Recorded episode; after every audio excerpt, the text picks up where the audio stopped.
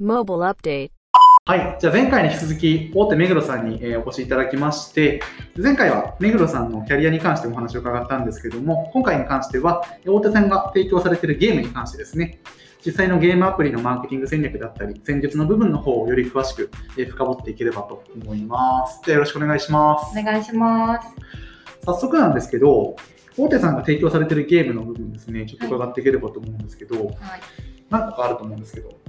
伺ってもいいですか？あ、はい。えっと、まず、今、Android は7タイトル。まあ、要するに今6タイトルなんですけど、まあパズルで検証シリーズっていう、まあ、タイトルを出していて、はいで、えっと、実際の内容、簡単に内容をお伝えすると、まあ、パズルを解いて、でそこで、まあ、応募、検証応募ポイントみたいなものが貯められます。で、実際にその貯めたポイントで検証品にユーザーが応募できるっていうものですね。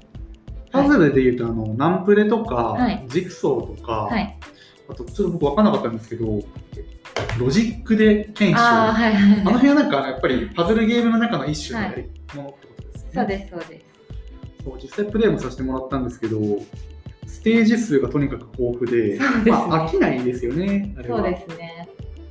でなんかユーザーさんの属性的にはどっちの方が多いんですよね。パズルが本当に好きなそうなのか、うんそれとも検証目当てで生きてるそうなのか、うんそれともどっちもなのかみたいな部分でいうと。そうですね。結構そこがアプリによって分かりやすくて、。えっと、ナンプレとかロジックとかって、割とその、やる人が限られてるというか、誰でもやりたいと思うっていうよりかは、もともとナンプレをやってた人とか、割とそこの、なんですかね、温度感が高い人っていうところが、まあ、層としては、ただ、まあ、やりたいと思う人の層は厚いみたいな感じですね。ユーザー層は結構大きいんですね。そうですね、そうですね。ただ、その誰にでもこう当てはまるというか、一回はやったことがあるっていうところで言うと、塗り絵とか、まあジグソーパズルっていうところの母数がやっぱり大きくて、でそこの2つのアプリとかは、まあ実際に広告を出稿してても、割とその検証訴求とかの方が強く、あの効果が良かったりとか、まあ、パズルは誰でもやるけど、その上で検証品があるからやってるみたいなユーザーが、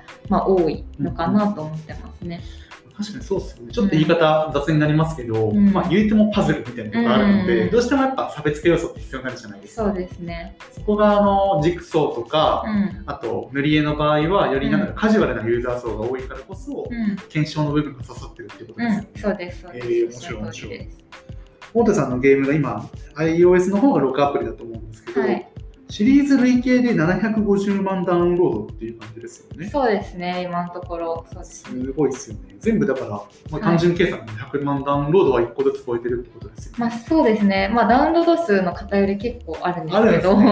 まあ出稿がうまくいってるジグソーとかはいはいははいやっぱユーザー層とかダウンロード数も多いですね。やっぱジグソー有名、有名というか、なんだろう、はい一番人気になりますよね。そうですねな、そうですね。まあ LTV が高くて出稿が進みやすいっていうところが大きいかなと思ってます。逆になんか一番、なんだろう、偏ってないところとかってあるんですか？あー、偏ってないところ。偏ってないっていうとはいころか、なんだろう、あの、まあ、むちゃ端的に言うと、はい。人気ないやつ。なるほど。えっと、ニッチなゲームっていうはいはいはい。まあリンクエとか、リンクエって知ってますかね。はいはいはいはいリンクエとはいか、あとまあ意外とそうですね、クロスワードとかも、まあ、ちょっと ASO があんまり強化できてないというか、はいはいはいまあ、そこでワード取れてないという要因もあるのかもしれないんですけど、まあそうですね、その辺が割とボリュームは少なくなってるかな。クロスワード意外と少ないんですね。そうなんですよ、まあ、そこはちょっと LTV とか ASO の問題だと思いますね。どっち側がまあはい。要因かって感じですよね。そうですね、認知度自体はあると思います、クロスワードの。クロスワードの方が僕的にはなんか人気ありそうなイメージあったけど、うんうんうんこの辺はなんか今後検証の余地が結構ありそうですね。そうですね。ありがとうございます。で、えっと、全部のアプリがもうビジネスモデル的には完全広告収益モデルっていう感じですよね。はい、そうですね。ユーザーさんはもうもう全部無料でプレイできて、うんえっと、プレイ中にその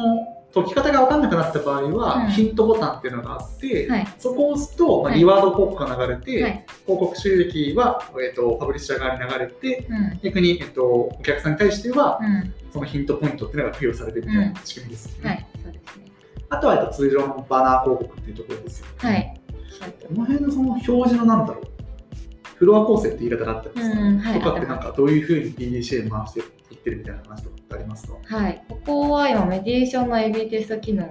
を、まあ、ほん本来は使えてるところなんですけど、はいはい。まあ、ちょっと機能的な問題で期間検証をしていて、で、まあ、期間でそのフロアを例えば0点集の問題とか結構インプだと関係してくるんですけど、はいはいはまあ、割と枠によるというか、まあ、バナー枠とか割とインプ数がこういっぱいリフレッシュされる枠とかはあのフロアの数をいっぱい入れるとうんうんうんレテシが悪化しちゃうんで、まあ、そこの数を調整したりとかっていうその、まあ、インプと CPM の一番掛け合わせが高い最大値を見つけるっていうところで、まあ、AB テストをどんどん繰り返していくひたすら繰り返していくっていうところですね。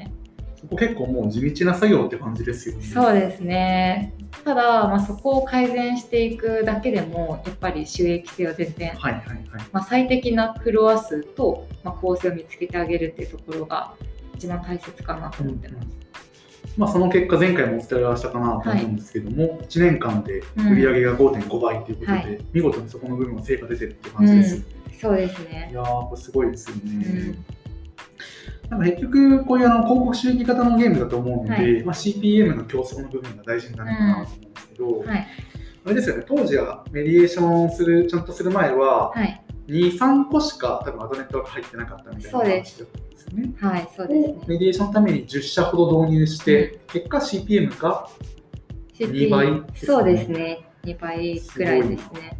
なんかここの部分ってなんかアドネットワークってまあ無数にあると思うんですけど、う具体的にこういう選定基準とかこういう相性がいいだろうみたいな判断基準でうん。導入決定したみたいなところってあったりしますか、そうですね。まあ、えっと、実際にその直近、事例に挙げてる、うんうん。まあ、CPM が2倍ぐらいに最適なフライス上がりましたっていうところとかは、割とそのデモグラが近いというか、うんうんうんこのネットワークで持ってる案件のターゲティング層とうちのユーザー層が合ってるっていうところで、まあ、その事業者の平均 CPM よりも結構うちは高めに出てるっていう状態なんですけど、とはいえその案件案件の相性が良くても例えばターゲティングの精度が結構高いネットワークであれば、まあ、フロアを割と高めにしてあげる方が、ボリュームが出やすかったりとかっていうのがあるので、まあ、そこの最適な各ネットワークの最適なフロアの回を見つけてあげるっていうところが、まあ、肝かなと思ってますね。そこは、えっと、検証を1回行うって感じなんですか、そうですね。え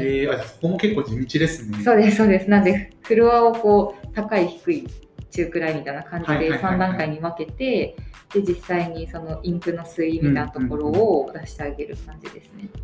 で、絞った結果が10社って感じなんですかね。それともはい。10社からさらに絞ったって感じなんですか、ああいやどんどん増やしてる状態で今マックス10社ぐらいで、まあ、減らしてはないですかね。うんうんうんうん。はい。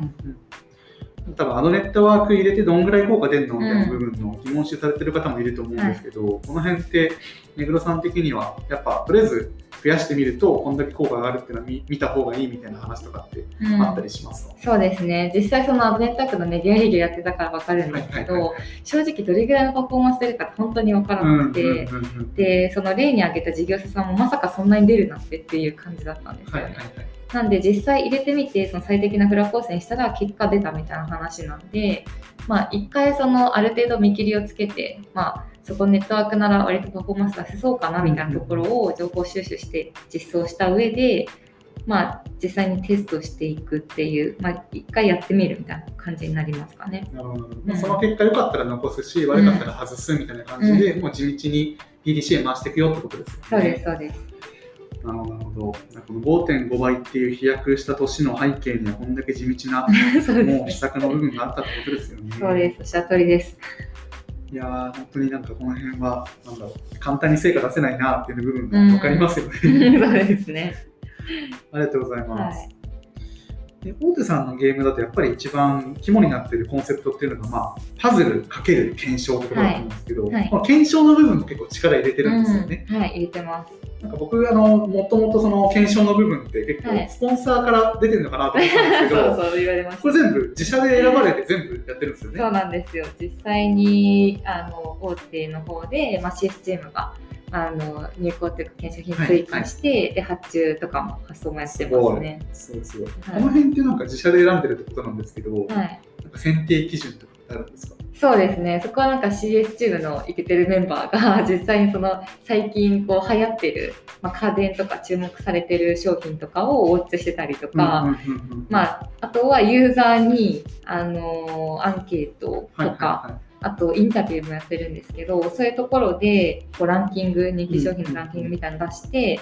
でそれを実際に盛り込んでる感じですね。うん。やっぱ人気なところで言うと最近だと AirPods とかうーん。家電とかがあやっぱ人気ななんですかね。確かに AirPods あんま見たことないんですけど、はい、一番人気なのが現金なんですよ。それはまあでも本感じですけどね。そうなんですよね。まあ、現金で、で、あとは、まあ、商品うんうん券、ギフト券とかが多いです、ね吉野家デジタルギフトとかもあります。あ、そうです、そうです。なんかそれがあのギフティさんとかっていうサービスあると思うんですけど、そういうところとかと提携して実際にできてる。えー、あ、これめっちゃいいですね、その提携。そうですすごいシナジーありそう。そうです。とか、あとまあ家電とかがやっぱ人気ですね。3月の目玉商品その1、現金4万円って そうです。応募者数が他の案件大体、まあ、1万5千円ぐらいしかないけど、5万人っていう、そう、そうなんですよね。かなり当選あの数は多く、当選数っていうか、応募人数が多くなりますね、現金面白い。逆になんかこれってなんか受ける商品と受けない商品っていうのを定量的にちゃんと分析して PDCA 回すみたいなところってあるんですか？ああ、そうですね。実際に数値化するみたいなところはできてないんですけど、うんうんうんただ、その当選確率、えっと、当応募者数みたいなところは取っていて、その中の人気な商品っていうのはこうピックアップできているので、はい。それを軸に、あのー追加してる感じですね、へー。だからこの部分って結局その応募するための口数っていうところと、うん。まあ、ポイント数っていうところと、はい、あとそこに対するなんか人気度っていう部分2つの変数があるかなと思うんですけど、その辺はじゃあ今後はなんか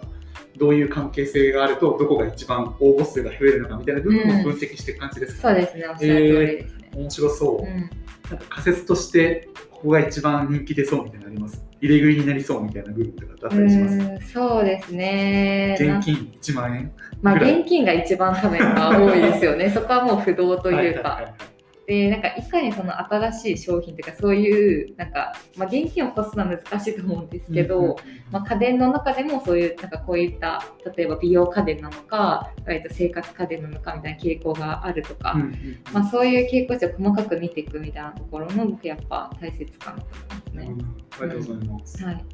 この検証品とかもやっぱりアプリによって変わるんですよね。まあ、そうですね。そこの選定基準はアプリのやっぱ使われてるユーザーさんの属性とかを意識されてるんですかね？まあそうですね。一応はしてると思いますね。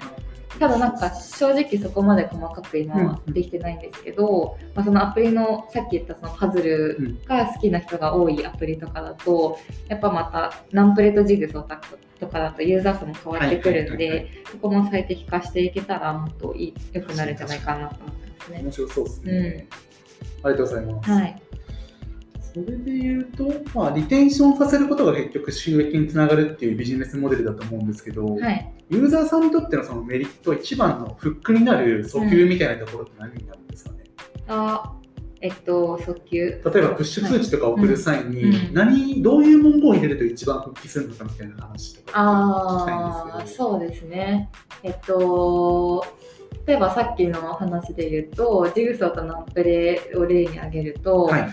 あのジグソーとかは例えばスイッチが入りましたとか、うん現金4万円目玉商品税みたいな話をすると割とその反応がいいんですけど、うんうんうんうんまあ、ナンプレとかは逆にあんまり検証品のプッシュの開封率が高くなかったりとかするんですね。その場合はどういった文言で訴求するんですか？そうですね、その場合は、今はちょっとそこまで実施できてないんですけど、例えば、その没頭する系のユーザーが多いところで、割とそのどういうパズルが入ったとか、はい。でも難易度が高いこういうパズルが入りましたとか、まあ、割とその訴求軸をそっちのパズル寄りに変えていったりとか、機能面の追加とかに変えていくっていうところが、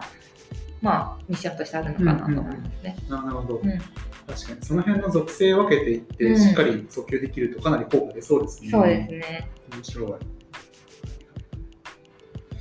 あとそうですね、パズルゲームってことなので、まあ、はい。1個の差別化ポイントとして、うん。やっぱりその検証ってポイントあると思うんですけども、はい。まあ、でも大きくくくるとやっぱりパズルゲーム、うん。カジュアルゲームの中のパズルだと思うので、はい。はい対決する相手っていうのは単純にこういうナンプレだけじゃなくて、うん。いわゆるこのマッチ3っていう領域とかも入ってくると思うんですけど、なんかその辺のなんか競合認識みたいな部分って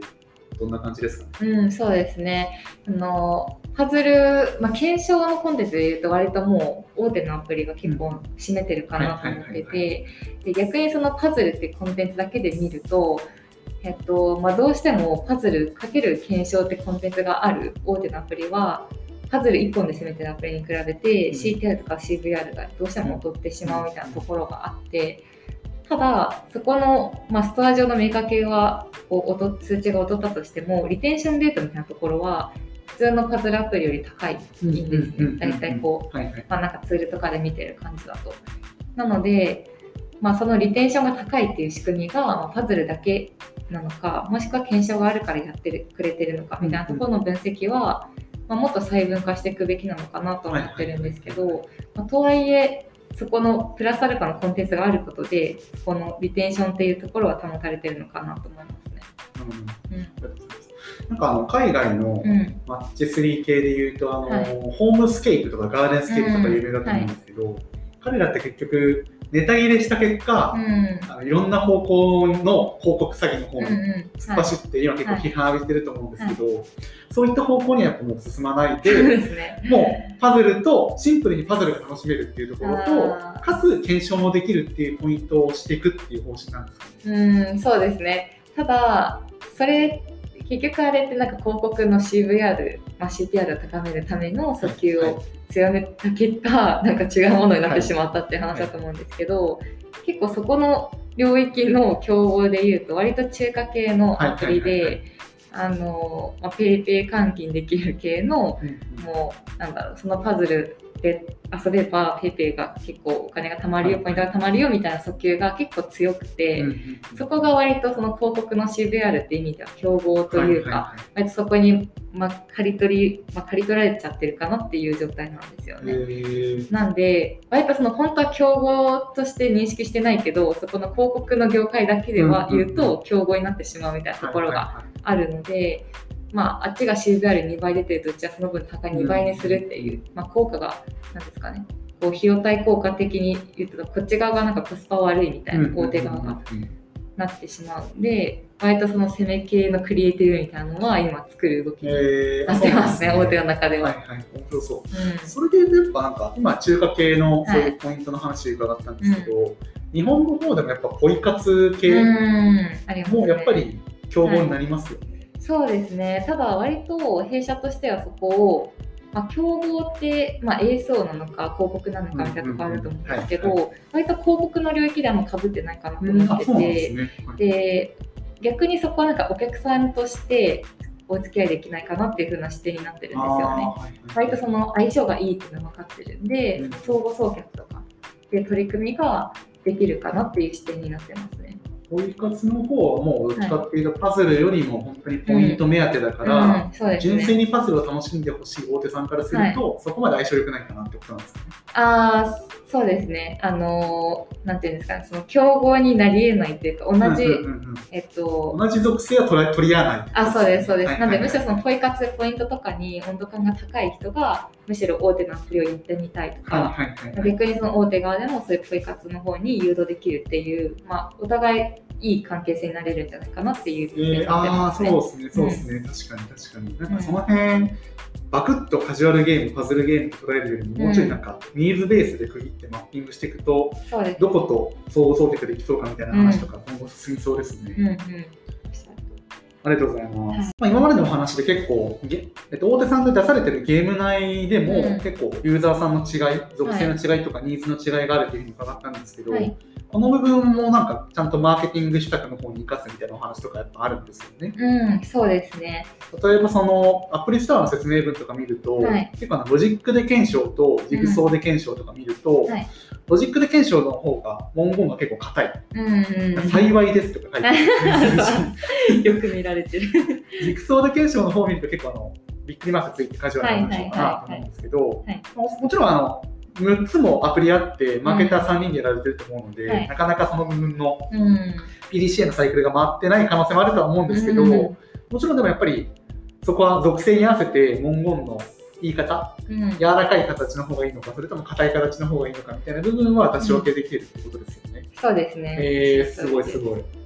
ちょっとロジックで検証の方がはい。年齢的にはちょっと上になるんですあかね。年齢、そうですね。年齢って、まあ、割とナンペとロジックが同じ路線で、で、あと、対してジグソと塗り絵みたいなのがあるんですけど、まあ、そのロジックとナンペではやっぱり、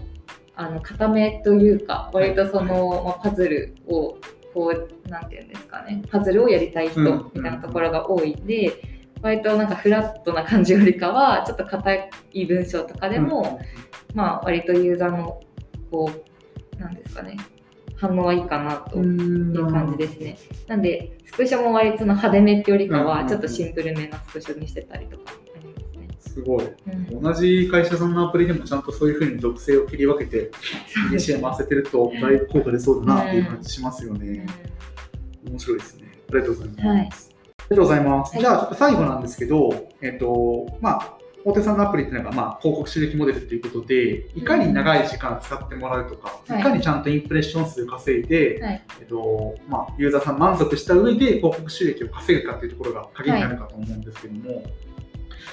えっと、御社が提供されている広告形態でリワード広告、バナー広告があるかなと思うんですけど、特にやっぱリワードの方が収益源としては大きいんですかね？あーそうですね、えっと、収益の構成比としては、まあはい。バナーとインステが今まではほとんどうんうんうん7、8割とかを占めてたんですけはいど、直近でやっぱり一番 CPM の高いリワード広告をこう活かせてないというところで、まあ、新しい枠を実装して、で、その、まあ、それが応募ポイントをもらえるっていう、うん動画リワードを見て応募ポイントもらえるっていうものなんですけど、はいはいはいはいまあ、そこを今後、まあ、収収益の要になっていくかなっていうところですね。そうですよね。アイモバイルさんのあのホームページ、はいネットワークの方のホームページ見ても、大手さんの事例になってますよね。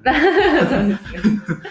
すね。よく本当に見てますね。はい、そうです。で今後はまあリワード広告の部分をはいしっかり見てもらって、うんお客さんはポイント稼いで、はいリワードの広告出してる広告主さんに対してはしっかりインプレッション数稼げるっていう部分を強化していくっていう感じです。そうですね。おっしゃる通り。それで言うと多分あの御社のリワード広告って、うん表示されるタイミングが多分2個ぐらい、まあ3個ぐらいあるのかな。はい。1個目が単純にその、えポイントもらうためのリワード広告っていうところと、はい2個目が、えっとヒントポイント、そのうん解く際にちょっと詰まっちゃった時に、はい。どういうふうに解けばいいかっていう部分を教えてくれるリワード広告と、はい。最後の3つ目がステージ間になるリワード広告あると思うんですけど、はい。この中だとやっぱり比率的には今現状だと最後に挙げたはい。ステージ間のリワード広告が一番大きいって感じです。かそうですね。あ、すみません。ステージ間のリワード広告って、えっと、応募ポイントもらえるやつの話です。かあじゃあ同じですかねそこって。そうですね。えっと、ヒントメダルと、はいはいはいあと、あのーパズルクリア後に、うんうん、あそうですそうですあ動画見て応募ポイントもらえるのと、あとデイリーボーナス。あデイリーボーナスであはいはいはいのログイン時に動画見るとポイントもらえるっていうところですね。それで言うと、じゃあやっぱ今のクリアのタイミングでもらえる、最近はい実装したやつが一番大きいって感じあ、そうです、そうあです。そうなんですね。そうです。はいはいそれでいくと、やっぱりステージクリア率を上げるところが次のなんだろうアプリでマーケティングの KPI とかになるんですかね。そうですね、それはあると思います。この辺ってなんか現時点でこういうふうにやっていこうみたいなお話とかってあります？そうですね、そこのパズルクリア回数を増やすみたいなところと、まあ、逆にそのクリア回数は少ないけどエンゲージメントが高いユーザーってどっちがいいんだろうっていうのって正直難しいかなと思っていて。でまあ、ただ、クリア回数が多い方がリワードが入ったことによってそのクリア回数いっぱいやってくれる人でかつ動画を見てくれる人の方が今後は、まあ、いいユーザーになっていく定義になるのかなと思ってるんですよね。でそうなった時に、まあ、そこは結構 CS の分野になってくるんですけど、まあ、問題数の難易度うん。を、まあ、考えるとかあと何ですかね。ユーザーのどの難易度のパズルが一番どんどんこう解きやすくなっていて、でかつユーザーのエンゲージメント高いのかっていうそこの、まあマジックナンバーみたいなものを見つける必要があるかなと思っていて、まあ、そこは一旦は今リバード入れて水を見てるけど次のステップとしてはそういうところが課題になってくるかなと思ってますね。なんかこういうステージ系のゲームとかだと使われる手法でいうと、難易度ボラタリティっていうグラフとかもあると思うんですけど、だからその辺をなんか各ステージでどこまで行ったか離脱したかっていうので可視化してマジックナンバー見つけるって感じですか、そうですね、おっしゃる通りです、ね、えー、面白そうですね。なるほど、なるほど。ちなみに問題って全部内製なんでしたっけ？あえっとまあ、いろんなパターンがあるんですけど、はいはいはい、内製でやってる場合もあれば、えっと、ワーカーさんにお願いして作ってもらってるもありますね。はい、そうですね。そこはまあ CS の方がしっかり要望を吸い上げた上で、はい、こういう難易度で作ろうと言って、まあ、内製で作るか、はい、外部で依頼するかって感じになります、うん、そうですそうです。まあ、あと難易度とあと数とかですかね、1日あたりに追加するパズルの数とかも、まあ、いくらだったらユーザーが一番こう足りすなんか少なすぎず多すぎずの、で持っといてくれるみたいな数とかを、やっぱそこもちゃんと分析していく、まあ、その二軸になるかなと思いますね。なんかそこってちょっと僕疑問なんですけど、はい、毎日多分パズルが追加されるのは、うん、全部解き切ってるユーザーに対してはバリューがある一方で、うん、全然解いてないユーザーに対しては、うん、なんか解ききれない感しかないかなと思ったんですけど、この辺でなんかどういう分析というか狙いがあってやっていく感じなんですか、ね、そうですね。そのエンゲージ、えっとまあ、エンゲージメントが高いユーザー、はい、もう問題数少ないけど難しいパズルをこう長い時間かけて解いてるユーザーと、うんうん、逆にその単純クリア回数が多いユーザーって2軸あると思うんですけど、まあ、割とその後者の方が、まあ、パズル追加をすることによってメリットがあると思っていて、で、まあ、実際にそのなんですかね、解き切ってるユーザーが、まあ、全体のロイヤルユーザーの何パーセントを占めてるかみたいなところになってくると思うんですけど、まあ、そういうところの母数を出してじゃあそこのユーザーたちがどれぐらい問題数が足りないから何本追加しようみたいな話になると思うんですよね。なんで実際に大手側では今そこのロイヤルユーザーの推移というか、まあ、実際にえっと、ロイヤルユーザープレイ時間、エンゲージメントみたいなところと、パズルクリア回数みたいなところを出して、まあ、推移をウォッチしている状態っていうところで、実際にそれを CS チームが施策に落とし込むっていうのが次のステップになるかなと思ってますね。うん、ありがとうございます。はい今のお話伺ってちょっと思ったんですけど、はい、じゃなんかユーザーさんにとって最適な難易度っていうのをなんか見つけることができると、うん、例えばですけどあるユーザーさんが、まあ、愚直に多分一番上から解いていくと言ってる時に、最初の方初心者レベルじゃないですか、はい、でそうすると簡単すぎるっていうことで、うん、なんだこのゲームはってやめちゃうパターンあったんですけど、なんかそこをある程度のなんか、うん